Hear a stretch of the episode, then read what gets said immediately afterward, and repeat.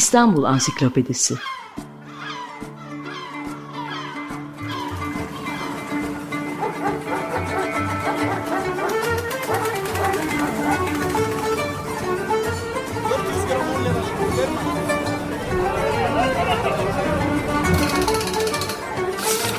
İnsanlar, olaylar, mekanlar, gelenekler ve ihtiyaçlar üzerinden şehrin tarihinden sayfalar.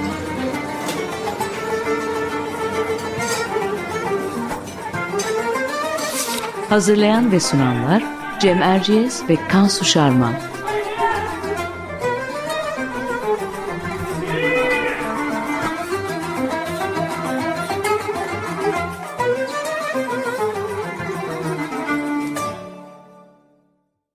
E, merhaba ben Kansu Şarman. Açık Radyo'da Cem Erciyes ile birlikte hazırladığımız İstanbul Ansiklopedisi'nin yeni bir programındayız.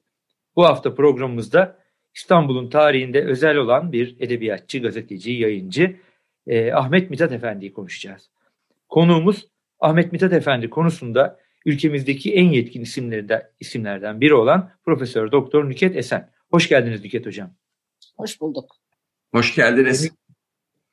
Ee, Nüket Esen'in 2014 yılında iletişim yayınları tarafından yayımlanan Hikaye Anlatan Adam Ahmet Mithat adlı bir kitabının yanı sıra e, bu konuda çok sayıda da makalesi bulunuyor.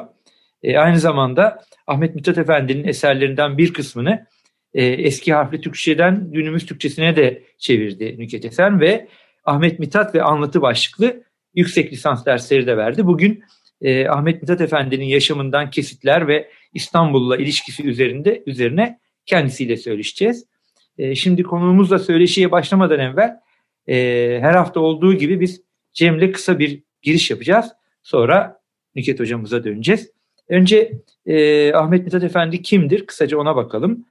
İstanbul Ansiklopedisi'nde Reşat Ekrem Koçu onun için büyük gazeteci, 2. Abdülhamit devrinde popüler romancılarımızın en velut ve şöhretlisi demiş. E, 1844'te İstanbul'da Tophane'de doğmuş Ahmet Mithat Efendi. E, Kumbaracı Yokuşu'ndaki Sübyan Mektebi'nde okumuş. E, sonrasında Mithat Paşa'nın yanında yetişmiş ve çok üretken bir isim haline gelmiş. E, Tanzimat Edebiyat döneminin en popüler simalarından biri olmuş e, ve ilklerin ve yeniliklerin yazarı olarak anılıyor. E, 1874 yılında yaz, yazdığı Hasan Fellah e, edebiyat tarihimizin ilk macera romanı olarak kabul ediliyor. E, 1876 yılına ait Menfa ise e, edebiyatımızın ilk ana örneklerinden biri. Benzer bir şekilde 1884 yılında basılan Esrar-ı Cinayet e, ilk polisiye roman ve 1888 yılının e, fenli bir roman yahut Amerika Doktorları ise ilk bilim kurgu romanı örneği olarak e, önemli görülüyor. E, peki e, yazarlığı dışında başka hangi özelliklerinden bahsetmek gerek? Bunları da Cem Erciyes'ten alalım. Teşekkür ederim Kansu. Şimdi tabii öyle bir isimden bahsediyoruz ki kısaca tanımlamak çok zor. Yazarlığı dışındaki e, uğraşıları da epey çok. E, Gençte sadece birkaçını saydığın uğraşların detaylarına baktığımız zaman ondan e, Ahmet Mithat'tan e, gazeteci olarak roman yazarı, tarihçi, tiyatrocu, felsefeci olarak bahsedebiliriz. Hatta mütercim, matbaacı, mürettip, makinist, memur, öğretmen, eğitimci, müderris, e, tabii ki iş adamı, hatta aynı zamanda çiftçi demek de mümkün onun için. Ama yazarlığı dışında tabii gazeteciliği ve yayıncılığı en önde geliyor. E, çünkü Mithat Paşa'nın yanında e, yanında görev alıp e, İstanbul'a döndükten sonra 1871 yılında Ceride Askeriye Gazetesi'nde başyazar oluyor. Basiret ve İbret gazetelerinde yazılar yazıyor. Devir, Bedir ve Dağarcık gazetelerini çıkarıyor. 1872 yılında Sarafya'nın İbret gazetesini devralıyor. Tabii bu gazetedeki yayınları nedeniyle daha sonra Rodos'a sürülüyor. Rodos sürgününden döndüğünde İstanbul'da 1876'da İttihat Gazetesi'ni, 1878'de Tercüman Hakikat Gazetesi'ni çıkarıyor. Dolayısıyla onun bu gazeteciliği e, bir tutku gibi ve e, epey öne çıkan bir faaliyet. E, bu son Tercüman Hakikat'te romanlar da tefrika ediyor. Tarih dizileri de yayınlıyor. Hatta basın tarihimizin ilk spor röportajlarının da bu gazetede yer aldığı bilinir, yazılır, söylenir. İlk matbaasını evinin altında kurmuş Ahmet Mithat. Ama asıl ünlü matbaası ise Kırkambar. Neyse dediğim gibi çok anlatacak şey var. Biz çok e, lafı uzattık, gevezelik yaptık. Artık sözü Nüket Hanım'a vermek e, gerekir. E, Nüket Hanım isterseniz Ahmet Mithat Efendi'nin e, İstanbul'la ilişkisinden başlayalım. Hem de programımızın e, adına da uygun bir giriş olsun. Ahmet Mithat Efendi'nin İstanbulluluğu hakkında e, evinin bulunduğu Beykoz, Boğaz vapurları, Babali çalıştığı e, bunlarla olan ilişkisi hakkında neler söyleyebiliriz? Ee, bence Ahmet Mithat Efendi tam bir İstanbullu, eski İstanbul e, adamı diyeyim. E, Tophane'de doğuyor çocukluğunda. E, o civarlarda Galata Köprüsü, e, çarşı dediği diye bahsedilir herhalde Mısır çarşısı oralarda e, böyle aktar çıraklığı falan yapıyor. E, bütün o sokaklara hakim. Daha ileri daha ileri yıllarda evet e, şey hmm, tercümanı hakikatten sonra Babali yokuşunda görülür hep anılarda bahsederler. E, bir de Beykoz'a taşınıyor e, hayatının bir evresinde. E, o zaman e, şimdiki e, Boğaz e, semtlerine karayolu yok. Ancak denizden ulaşılabiliyor. Ve onlara da Boğaz köyleri deniyor o zaman. E, Beykoz'da oturduğu için şirket hayriye vapuruyla her gün gidiyor geliyor. Onun için e, bütün o Boğaz köylerini biliyor ve o e, şirket hayriye vapurlarındaki insanları tanıyor. Yani tam bir İstanbul e, efendisi olarak yaşıyor. Peki tabii yani onun kişiliğin temel özellikleri için herhalde yani çalışkanlık ve girişimcilikten söz edebiliriz diye düşünüyorum. Bütün bu anlattıklarımızı biraz izah ediyormuş gibi. Ne dersiniz? Kesinlikle katılıyorum. Ee, tamamıyla kendini işine veren, bilmiyorum kaç saat uyuyordu yani e, anılarını ve başkalarının onun hakkında yazdıklarını okuduğunuz zaman şaşırıyorsunuz bu adam bu kadar enerjiyi nereden buluyor diye. Zaten böyle iri yarı güçlü yapılı da bir adammış. Ee, mesela e, işte bilmem Beykoz'da otururken Paşa Bahçesi'nde şişe fabrikasında yangın çıkıyor. Tulumbacılarla o da koşuyor Paşa Bahçe'ye mesela. Yani öyle şey kırkının üstünde yani bunu yaptığı zaman. E, böyle enerjisi olan ve kendisi devre devre devlet memurluğu yaptığı halde onu snobe eden bir adam. Şimdi çok gençliğinde 20'li yaşlarında devlet memurluğu yapıyor, ileri yaşlarında da yapıyor. Ama orta yaşlarında yani en enerjisi olduğu yaşlarda e, insanların serbest e, mesleklerde çalışması gerektiğini söylüyor. Yazdığı şeylerde de bunu görüyoruz romanlarda ve romanların giriş bölümünde, mukaddimelerinde e, görüyoruz. Hı hı. Tamamıyla serbest girişimcilik yanlısı bir adam. O zaman için çok ilginç yani. Ee, saygın olan çünkü devlet memuru olmak o dönemde ona karşı çıkan. Genel yani. kanaatin dışında bir e, şey de var. Hayat görüşü de var. Yüksek sesle dile getirdiği evet, yani. Evet, evet kesinlikle öyle. Evet. Nüket Hocam biraz önce e, İstanbulluluğu üzerine konuşurken e, Boğaz vapurlarından Boğaz köylerine seyahatten bahsettiniz. E, ve e, kitabınızda da e, hikaye anlatan adam Ahmet Mithat kitabınızda da diyorsunuz ki e, çalıştığı iş yerinde yani e, halkla okurlarıyla hep yakın ilişkide olduğunu söylüyorsunuz ve diyorsunuz ki çalıştığı iş yerinde kendisini ziyarete gelenlerin dışında Babali sokaklarında, Beyoğlu'nda, Boğaz köylerinde, Galata Köprüsü'nde, vapur iskelelerinde hatta vapurlarda okurlarıyla sohbet ettiği çok görülmüştür. E, bu yakın dönem için bile gazeteciler adına e, çok sık rastlanan bir şey değil. Çok nadiren e, okurlarıyla bu kadar yakın ilişki içinde bulunan e, yazar örneklerine rastlarız. Bu bir toplumu tanıma biçimi mi? Bir kere yaşadığı zamanın nüfusunu düşünmek lazım, İstanbul nüfusunu. Yani ben doğduğumda 800 bin kişiydi, 1 milyon bile değildi ben doğduğumda. Ahmet Mithat zamanında zaten o kadar az nüfus var ki siz eğer sürekli Galata'da, Beyoğlu'nda, e, şeyde Babali yokuşunda dolaşıyorsanız zaten çok insanı görebilirsiniz diye düşünüyorum. Ahmet Mithat da bundan faydalanıyor. Çok fazla eğitimi yok. Çok sofistike bir eğitimi yok. Onun için bana Ahmet Mithat böyle bir sünger gibi her gördüğünü, her duyduğunu emen, bütün tecrübelerini yazıya dönüştüren bir adam olarak göründü bütün okuduklarımdan bu kadar senedir.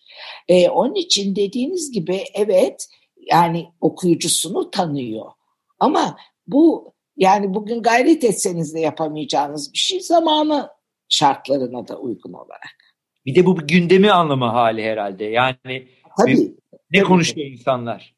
Tabii. Tabii. Yani e, işte ne bileyim ben şirket ayrı vapurunda duyduğu bir dedikodu yahut gördüğü bir kavga üzerine müşahidat romanını yazar mesela filan. Yani e, biraz da işte neler olup bitiyor İstanbul'da sokaklardan öğreniyor bunu. Yani radyo yok, televizyon yok. Bir beslenme biçimi yani bir yandan da evet. Tabii tabii kesinlikle bir beslenme biçimi evet. Peki e, şimdi hazır okurları demişken e, Ahmet Mithat Efendi'nin gazeteciliğiyle ilgili de birkaç şey e, sormak istiyoruz. E, ilk başlarda muhalif bir tavrı olduğunu biliyoruz. Hatta bu konuda bu, bu yüzden Namık Kemal ile birlikte e, sürgüne uğradığını da biliyoruz. E, fakat sonraları iktidarla bir uzlaşı içinde e, vaziyeti götürdüğü görülüyor. Hatta uzun yıllar sonra bile e, Sultan Abdülhamit'e muhalif olmaması, olmayan tavrı eleştirilmiş değil mi? Evet, evet şöyle ilk başlarda da hiç çok o kadar fazla muhalif değil. Yani bu böyle bir klişe olarak söyleniyor ama e, onun derdi e, ilk başlarda işte Dağarcık'ta e, mesela yayınladığı bir şeyde e, bir yazıda dolayı kafirlikle suçlanıyor. Tamamıyla dini bir suçlama. Yani insanın soyu maymundan gelir dedi diyor bunu eleştiren biri veyahut da işte e, kıyamet gününü kabul etmiyor Ahmet Mithat Efendi diyor filan. Sorun oradan doğuyor. İbret'te yazdığı yazıda milleti metbua diyor. O daha siyasi. Evet tabi olunan millet. O dönemde hatta bu dönemde millete mi tabi olunur? Devlete tabi olur millet.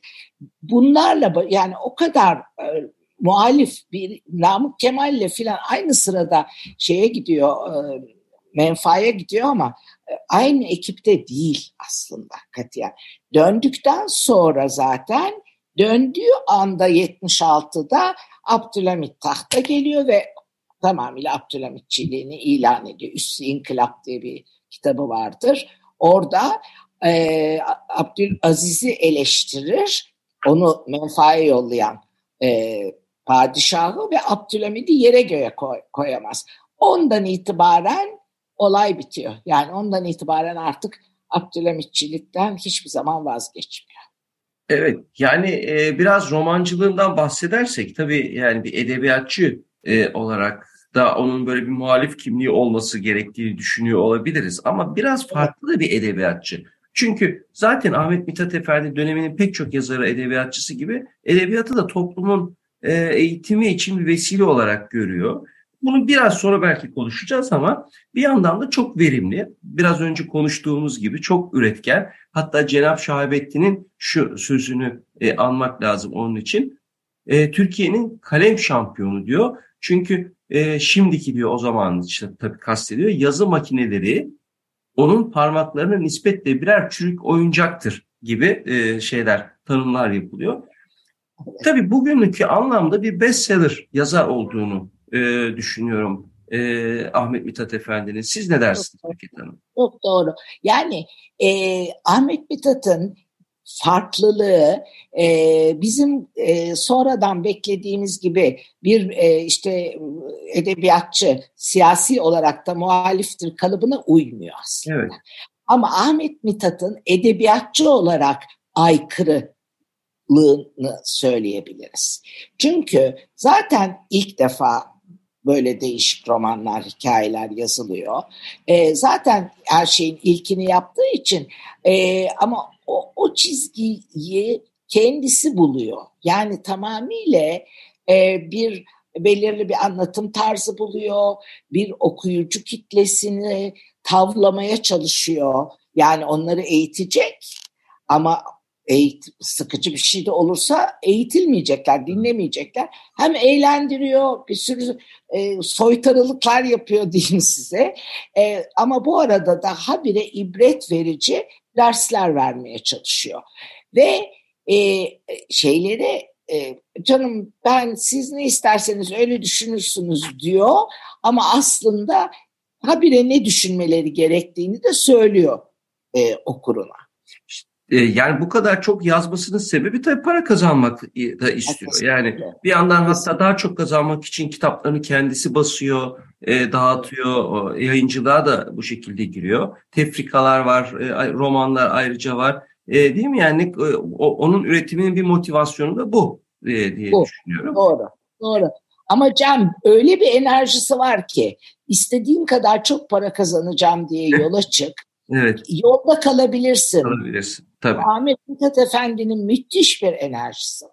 Yani durmadan çalışan bir insan. Çalışıyor ve hepsi de bütünlüklü eserler ortaya çıkıyor. Evet. Şimdi evet. bu e, eğitim meselesini biraz açmak için e, tekrar bu konuyu şunu sormak istiyorum. Yani bütün hikayelerinde e, anlatıcılar var. Okura, okula, okura yol gösteren, akıl veren, eleştiren bir kimlik olarak tasarlanmış, kendiyle bütünleştirmiş e, anlatıcılar. Bu anlatıcı da işte e, bu yani aydınlatan, eğiten e, yazar kimliğinin e, edebi bir ifadesi diyebilir miyiz diye soru şekline sokayım. Tabii yani e, dışarıda bir yazar Ahmet Mithat var ama metnin içinde bir karakter yaratıyor. Anlatıcı karakter. Olanı biteni anlatan bir karakter. Bu yarattığı karakter de kendine benziyor tabii. Yani evet. son derece her şeyi bilen filan. Ama şöyle bir numara yapıyor anlatıcıda. E, şimdi inanıyor ki e, gerçekleri anlattığına ikna ederse okuyucu verdiği dersleri daha iyi alacak. Hı. Aa demek ki gerçek hayatta böyle oluyor deyip korkacak. Onun için sürekli ben bunları uydurmuyorum diyor bu gerçekler diyor. Mesela bir yerde diyor ki şöyle bir not aldım. Bir şey siz şimdi merak ediyorsunuzdur diyor anlatıcı okuruna. Ama diyor nedenini ben de bilemiyorum diyor. Ben sadece duyduğumu anlatıyorum size. Yani sanki o uydurmuyor bunları. Veyahut da bir yerde daha ya bu anlattığım konu diyor o kadar gizli, o kadar gizli ki diyor. Bu hikayenin yazarı ben olduğum halde ben bile öğrenemedim ayrıntılarını diyor. ya sohbet, sohbet eder gibi aslında birazcık evet, anlatıyor sanki. Evet, yani evet ve e, tavlıyor. Yani bunlar e, müthiş anlatıcı oyunları aslında. Anlatabiliyor muyum? Yani 18. yüzyıl Batı romanında e, o zamana bunlar tercüme edilse harika tercümeler. Yani harika anlatıcı e, tiplemeleri. Hı hı. E, bu noktada birazcık da e, çevirilerinden bahsetmek gerekir belki. E, evet. Ne tür eserleri tercüme etmeyi e, istemiş, tercih etmiş. E, kitabınızda da e, Ahmet Mithat'ın çeviri olmayan e, eserlerini çeviri sanmak çok yaygın bir hatadır demişsiniz. Neden böyle sanılıyor örneğin? Söyleyeyim şimdi e, bir kere Fransız edebiyatını takip ediyor Fransızca bildiği için veya Fransız der, Fransızca dergiler geliyor. Her şeyi okumasa bile oradan bilgi ediniyor neler yayınlandığını ve daha böyle işte Monte Cristo falan gibi daha macera e, okuyucuyu sürükleyecek şeyler çeviriyor. Ama bir de ben de dahil senelerle çeviri zannettiğimiz bazı eserler var. Çünkü olaylar mesela Paris'te geçiyor. Bütün karakterler Fransız. Aa diyoruz biz o zaman. Tamam bak demek ki bunu aldı çevirdi. Her zaman böyle bir şey kaynak göstermiyor Ahmet Mithat. Fakat sonra fark ettik ki bunlar aslında kendisi e, Osmanlı toplumuna koyamayacağı şeyleri anlatmak istiyorsa bunları kendiliğinden batıya koyuyor. Yani mesela hep verdiğim örnek diplomalı kız diye bir e, hikayesi var. Şimdi orada e, Paris'te bir kız şiirler yazıyor ve çiçeklerin içine o şiirleri koyup sokakta satıyor. Şimdi şeyi anlatmaya çalışıyor. Eğitimli olursa, eğitimli olduğu için şiir yazabiliyor. İşte böyle bir kendine iş de üretebilir, para da kazanabilir. Ama bunu nasıl Osmanlı toplumuna koysun? Yani hangi kız sokağa çıkıp da 19. yüzyılda çiçek satabilir şiiriyle birlikte? Ama böyle bir bir şeyleri örnek olarak anlatmak istiyorsa İtalya'da geçen şeyleri olacak şey değil. Yani e, hepimiz otomatikman bunları aa çeviri dedik. Değil. Kendi kurmacası tamam. Böyle bir hata oldu. Şimdi biraz biraz artık e, ayırt etmeye başladık. Tabii çok yazdığı için bu da çok önemli. Çok yazdığı için e, ve de hepsi eski yazıda olduğu için daha yeni yeni bunlar Latin alfabesine çevriliyor. Neyin ne olduğunu ayrıştırmak da çok zaman alıyor. Evet, e, hocam siz söyleyince tabii şimdi kitabınızdan da bakıyorum.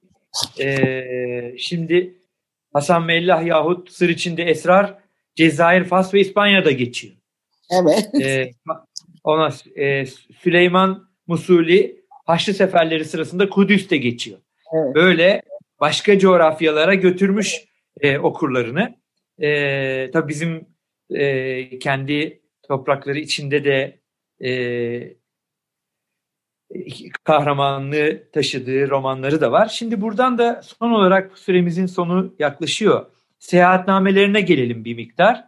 Ee, Avrupa'da bir Cevelen var. Çok önemli evet. Ee, ve Sayadane bir Cevelen var. Ee, ve e, bir de tabii diğer seyahatlerinde de yani e, yazıya dökmediği seyahatlerinde de deniz yolculuğu var. Hı hı. Ee, ve bu romanlarına da yansımış. Ee, bir de tabii e, görmediği yerleri evet, e, romanlarında anlattığını biliyoruz. Ve buna da Seyahati Fikriye adını e, vermiş. E, şimdi Jules de Türkiye'de geçen, görmediği Türkiye'de geçen, görmediği Rusya'da geçen Michel Strogoff gibi, Kutuplar gibi e, pek çok romanında e, o da görmediği yerleri yazmıştır. E, Buradan anlıyoruz ki hayal dünyasında başka coğrafyalar da var. Bir bilim kurgu da, bilim kurgucu da diyebilir miyiz kendisine? Şimdi bilim kurgu diye adlandırabileceğimiz bir tek o Amerika Doktorları e, romanı var. E, yani bilimi bilmiyorum ama kurgucu diyebiliriz. Yani tamamıyla e, o seyahati fikriye dediğiniz şey sizin demin tamamıyla kafasında e, değişik çok yazıyor. Habire İstanbul, habire İstanbul satmaz bu roman. Yani böyle işte Kafkaslara götürüyor, bilmem Afrika'ya götürdüğü bir roman var. İşte yani e, bu biraz kendi e, satmak için çeşitleme yapan e, bir yaklaşım var bunda. E, ama şeyi söyleyeyim, e, Avrupa'da bir Cevelan çok önemli bütün e, bir sürü değerlerini oradan anlıyorsunuz Ahmet Mithat'ın. E, Sayyadane bir Cevelan e, o da şöyle çok küçük bir İzmit Körfezi'nde bir tekneyle yolculuktur. Hemen onun arkasından bence onu roman için gitmiş o yolculuğa zaten. Ahmet Metin ve Şirzat'ı yazar. Ve Ahmet Metin ve Şirzat'ın da çoğu şeyde tek, gemilerde geçer, denizde geçer. Hep tekne çizimleri vardır şeyin içinde, romanın içinde. Ahmet Metin ve Şirzat'ta. Yani o sıra ve tarihlere bakıyorsunuz hani hayatıyla eserlerinin kronolojik olarak takip ettiğiniz zaman bir etki tepki şeyleri de yakalayabiliyorsunuz. Yani deniz de onun için önemli. E, İstanbul'da ama adam sonunda yani. Yani bir deniz şey var. Cem kapatmadan programı e, sizin özelinizde en çok üzerinde durduğunuz, sizi en çok etkileyen eseri nedir? Ahmet Mithat Efendi'nin öyle Müşahedat. son soruyu bağlı. Müşahedat. Müşahedat. Çünkü Neden? orada e, çünkü orada tamamıyla yani ben onu keşke biri İngilizceye çevirse. E, çünkü orada e, Ahmet Mithat karakter olarak romana katılıyor. Anlatıcıdan söz etmiyorum. Karakter olarak katılıyor ve romandaki karakterler e, romanın yaz, yazılmasına katkıda bulunuyorlar. Yani Bambaşka bir kurgu. Evet. Tamamıyla bambaşka. Yani müşahidat çok önemli. Kısaca anlamak istiyorsanız müşahidatı Berna Mora'nın müşahidatla ilgili o hani var ya Türk romanına eleştirel bir bakış Hı. birinci cildi galiba tabii Ahmet Mithat birinci cildinde okuyun yani. Hakikaten müthiş bir şey. Hakikaten müthiş bir şey. Ve bunu el yordamıyla buluyor. Bakın sonra bunu altı kişi yazarını arıyor da da e, buna benzer bir şey ama orada çok daha sofistike ve bilinçli. Ahmet Mithat'ın ki ayağına dolanıyor ama dolanıyor çünkü bu adam devamlı bir şeyleri deniyor. Onun için de buluyor değişik şeyler. Evet, Nükhet Hanım çok teşekkür ediyoruz. Ben şimdi programı kapattıktan sonra hemen e, müşahedeti okumak üzere satın alma e, işlemlerine başlayacağım. Çok ciddi söylüyorum. E, çok ilginç bir e, kişilik. İstanbul'un e, ilginç kişiliklerinden birisi Ahmet Mithat Efendi'yi konuştuk. Bugün Nüket Esen'le. E, hocam çok teşekkür ederiz. Sağ olun. Ben çok teşekkür ederim ikinize de sağ olun. Hoşçakalın. Hoşçakalın.